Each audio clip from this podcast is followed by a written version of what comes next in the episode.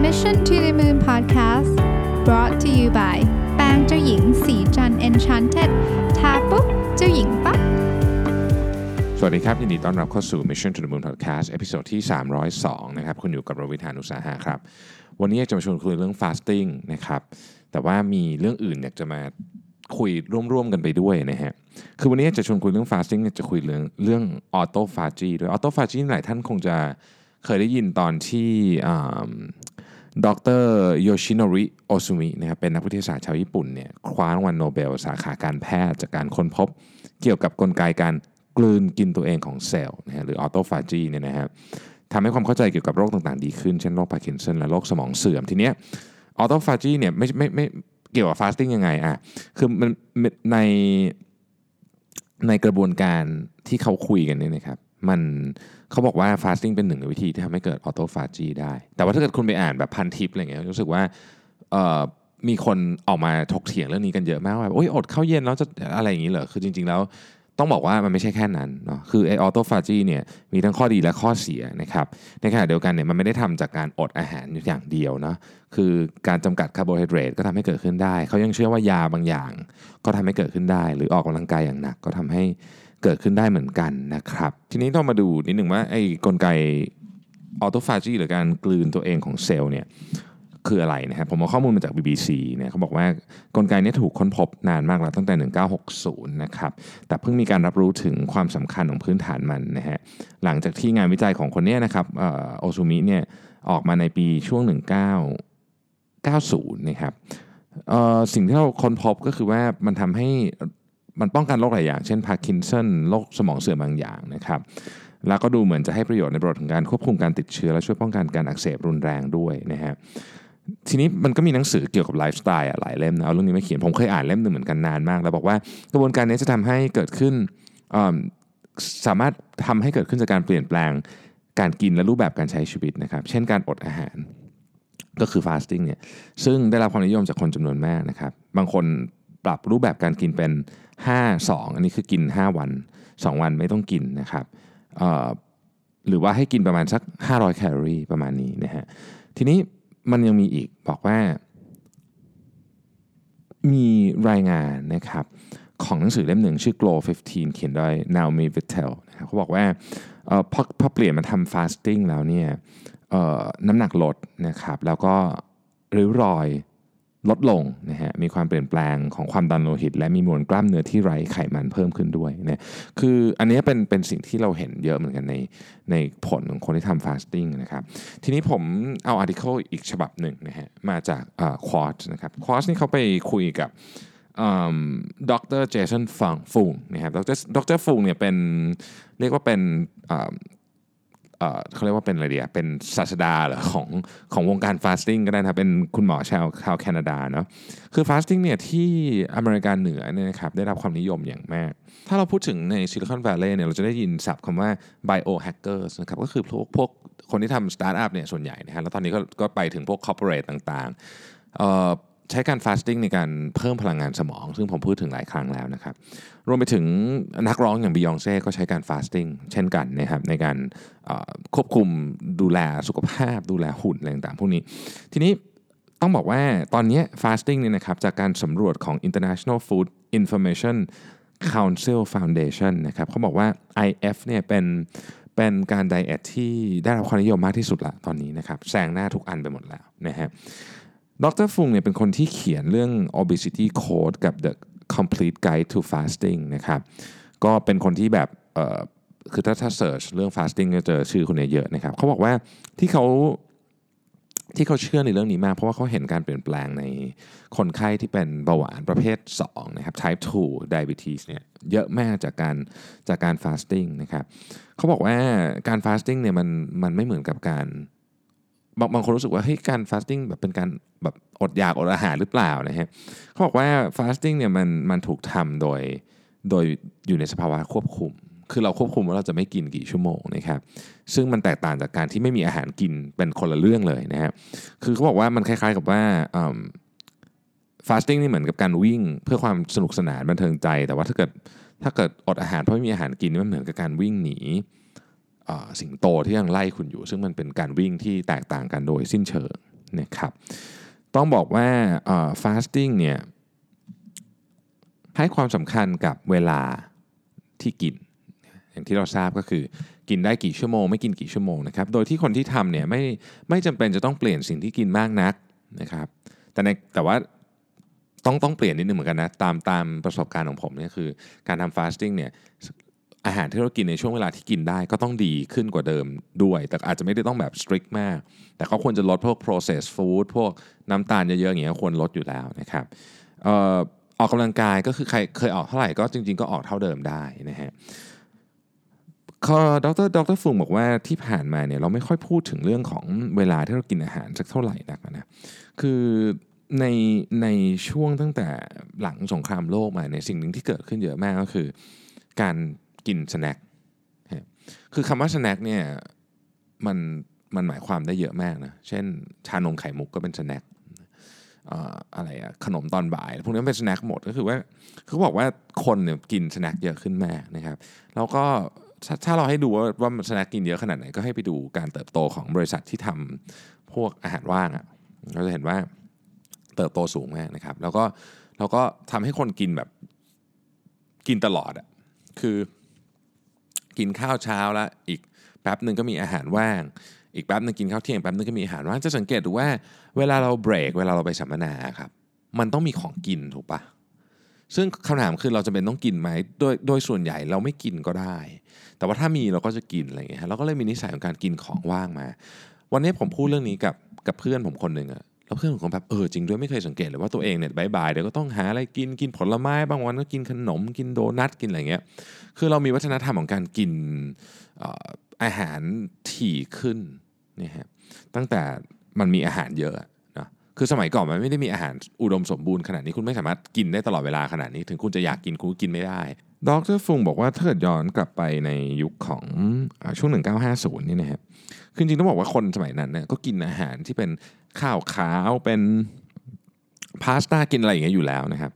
ก็ไม่ได้มีปัญหาเรื่องของความอ้วนแบบนี้เนาะคือเขาก็ไม่ได้มีอาหารสุขภาพหรือไม่ได้มีอะไรแบบตอนนี้ด้วยซ้ำเนี่ย ตอนนี้เรามีทั้งอาหารสุขภาพมีอาหารอะไรพวกนี้แต่เราก็ยังมี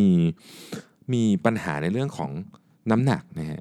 ดรฟุงเขาบอกว่าให้จริงๆเนี่ยมันอาจจะเป็นเพราะว่าความถี่ในการกินของเราเนี่ยมันมันถี่เกินไปก็ได้นะครับเออเขาก็เลยเริ่มมาสนใจเรื่อง fasting เนาะเสร็จแล้วเนี่ย fasting ในเวอร์ชันของเขาเนี่ยเขาบอกว่าจริง ๆ ที่เขาเชื่อเรื่องนี้มากเลยเนี่ยเพราะว่า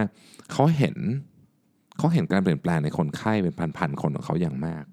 ตัวเขาเองเนี่ยก็ ก็ fasting ด้วยนะครับแล้วก็เห็นการเปลี่ยนแปลงในตัวเองด้วยนะครับดรฟุงเนี่ยเดิมทีเนี่ยเป็นผู้เชี่ยวชาญด้านไตนะแล้วก็เนื่องจากว่าเบาหวานเนี่ยมันเป็นสาเหตุหนึ่งที่หลีดไปสู่ไตาวายนะครับเขาก็เลยเข้ามาศึกษาเรื่องนี้จริงจังนะฮะในหนังสือเรื่อง The Obesity Code เนี่ยเขาเขียนไว้อันหนึ่งน่าสนใจมากว่า มันมีความสัมพันธ์ที่ชัดเจนมากระหว่างอินซูลินกับการเพิ่มขึ้นของน้ำหนักนะฮะเขาเขียนไว้อย่างนี้นะผมขออนุญาตอ่าน ภาษาอังกฤษก่อนนะครับ I can make you fat actually I can make anybody fat how by prescribing insulin it won't matter that you have willpower or that you exercise it won't matter what you choose to eat you will get fat it's simply a matter of enough insulin and enough time เพื่อคือเขาบอกว่าอย่างนี้ครับเราผมผมเนี่ยหมายถึงหมอเนี่ยนะฮะบอกว่าผมสามารถทำให้ใครก็ได้อ้วนนะโดยการ สั่งอินซูลินไปให้ไปให้กินหรือฉีดอย่างเงี้ยต่อให้คุณมีแรงในการออกกำลังกายมากแค่ไหน คุณกินอาหารดีแค่ไหนยังไงคุณก็จะต้องอ้วนนะอยู่แล้วนะครับมันขึ้นอยู่กับว่าอินซูลินที่ถูกสั่งไปนั้นเยอะแค่ไหนแล้วมันใช้เวลานานแค่ไหนที่ทำให้คุณอ้วนแต่ยังไงที่สุดคุณจะต้องอ้วนแน่ๆนะครับก็เพราะว่าเหตุผลที่ดรฟงพูดนี่ก็เพราะว่า เขาพยายามศึกษาเรื่องของความสัมพันธ์ระหว่างอินซูลินกับกับ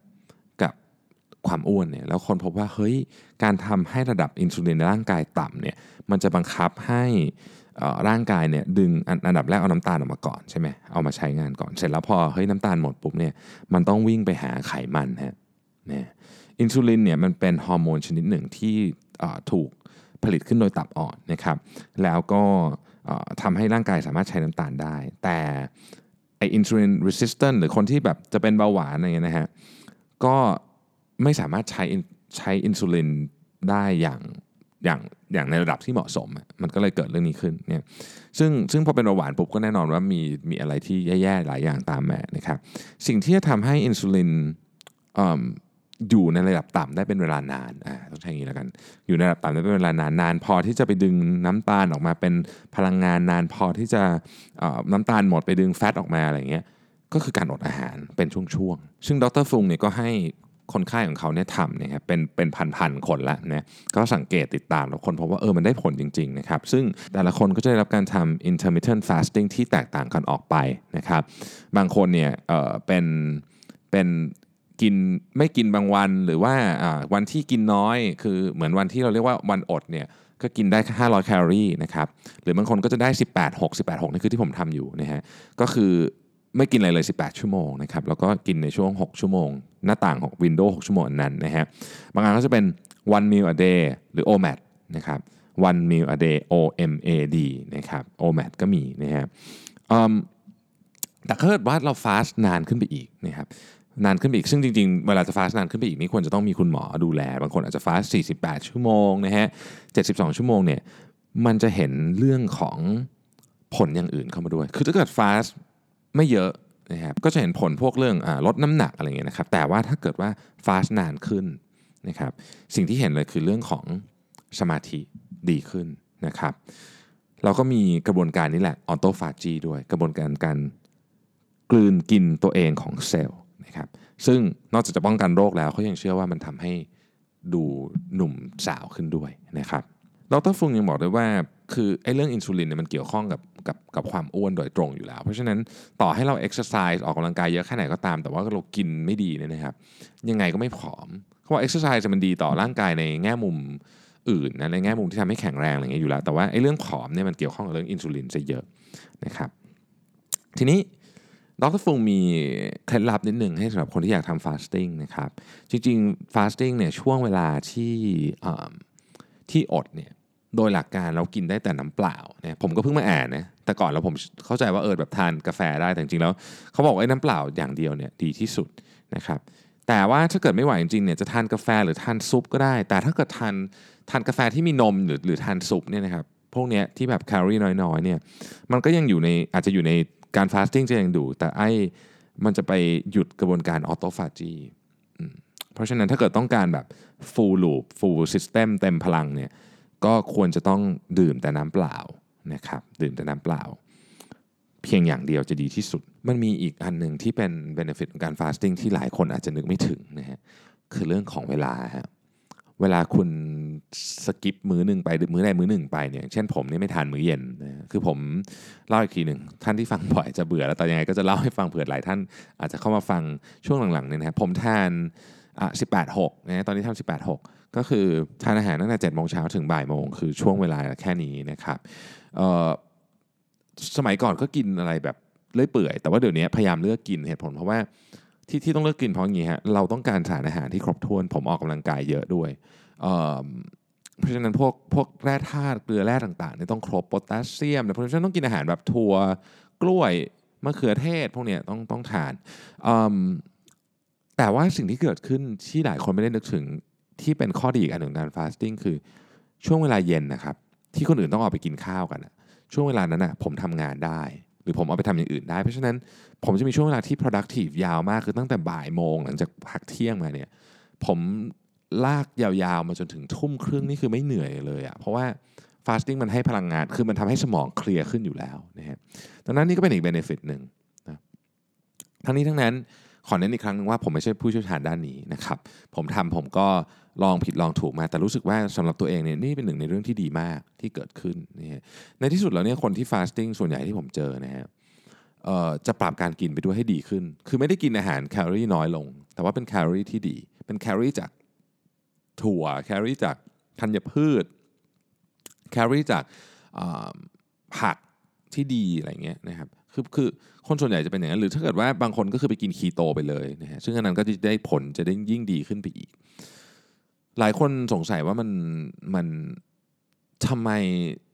ทำไมเราถึงต้องทรมานตัวเองด้วยในการจะทำเรื่องนี้ ผมผมต้องบอกอย่างนี้เลยนะนี่คือส่วนตัวรู้สึกอย่างนี้เลยว่า มันไม่ทรมานเลยครับ ถ้าคุณชิน คือเมื่อไหร่ชินปุ๊บอะมันจะโอเคมาก แต่ถ้าเกิดช่วงแรกก็จะแบบเหนื่อยนิดนึง แต่โดยรวมๆแล้วครับการฟาสติ้งมันไม่ใช่มันไม่ใช่การลดน้ำหนักนะสำหรับผมเนี่ยผมไม่รู้สึกว่าการ fasting มันคือการเปลี่ยนไลฟ์สไตล์ของเราอะครับว่าแบบเออเรามีเราจะเปลี่ยนไลฟ์สไตล์ที่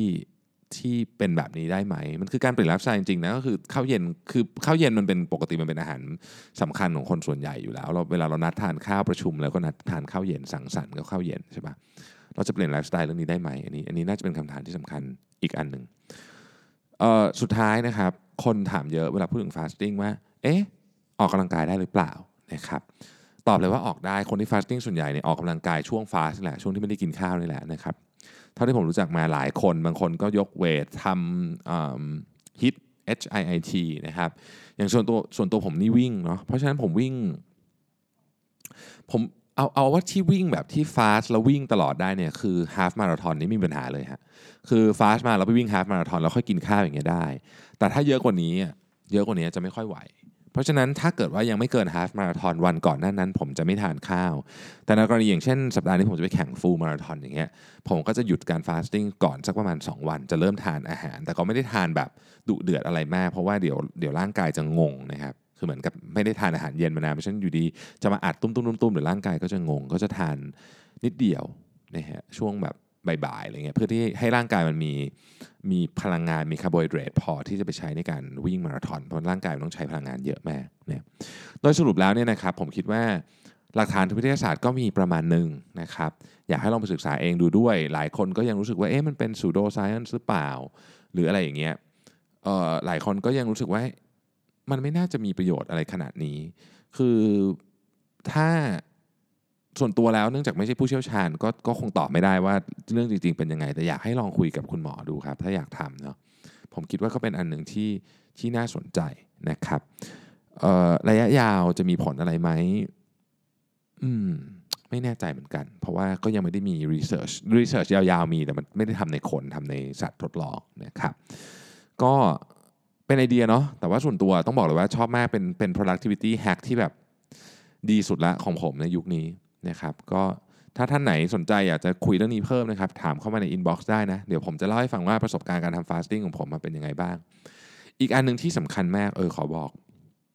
มีความรู้สึกว่า fasting จะได้ผลดีขึ้นถ้าช่วงเวลาที่คุณกินเนี่ยนะครับ นอกจากคุณจะเลือกกินอะไรแล้วเนี่ยเคี้ยวอาหารให้ละเอียดขึ้น เออ ไม่รู้เหมือนกันคืออันเนี้ยไม่ได้มีอะไรเขียนไว้ที่ไหน แต่ผมทำของผมเองผมรู้สึกว่าเออเคี้ยวอาหารละเอียดนี่คือประมาณสักคำหนึ่งแบบ 50 50 ทีนับไปนะครับนับในใจ จะรู้สึกว่าเออมันมันได้ผลเยอะขึ้น คือตอนคือตอนช่วงที่แบบไม่กินมันจะรู้สึกว่าแบบเออมีพลังมีอะไรมากขึ้นนะครับ ก็ลองดูนะครับ ใครมีคำถามเข้าส่งข้อความเข้ามาได้นะ ในใน inbox ของเพจ Mission to the Moon นะฮะยินเรื่อง fasting นี่อออยากแชร์อยู่แล้วนะครับสำหรับวันนี้ขอบคุณมากนะครับ ที่ติดตาม Mission to the Moon แล้วเราพบกันใหม่ในวันพรุ่งนี้ครับ สวัสดีครับสัสิ เพราะความสดใสมีได้ทุกวัน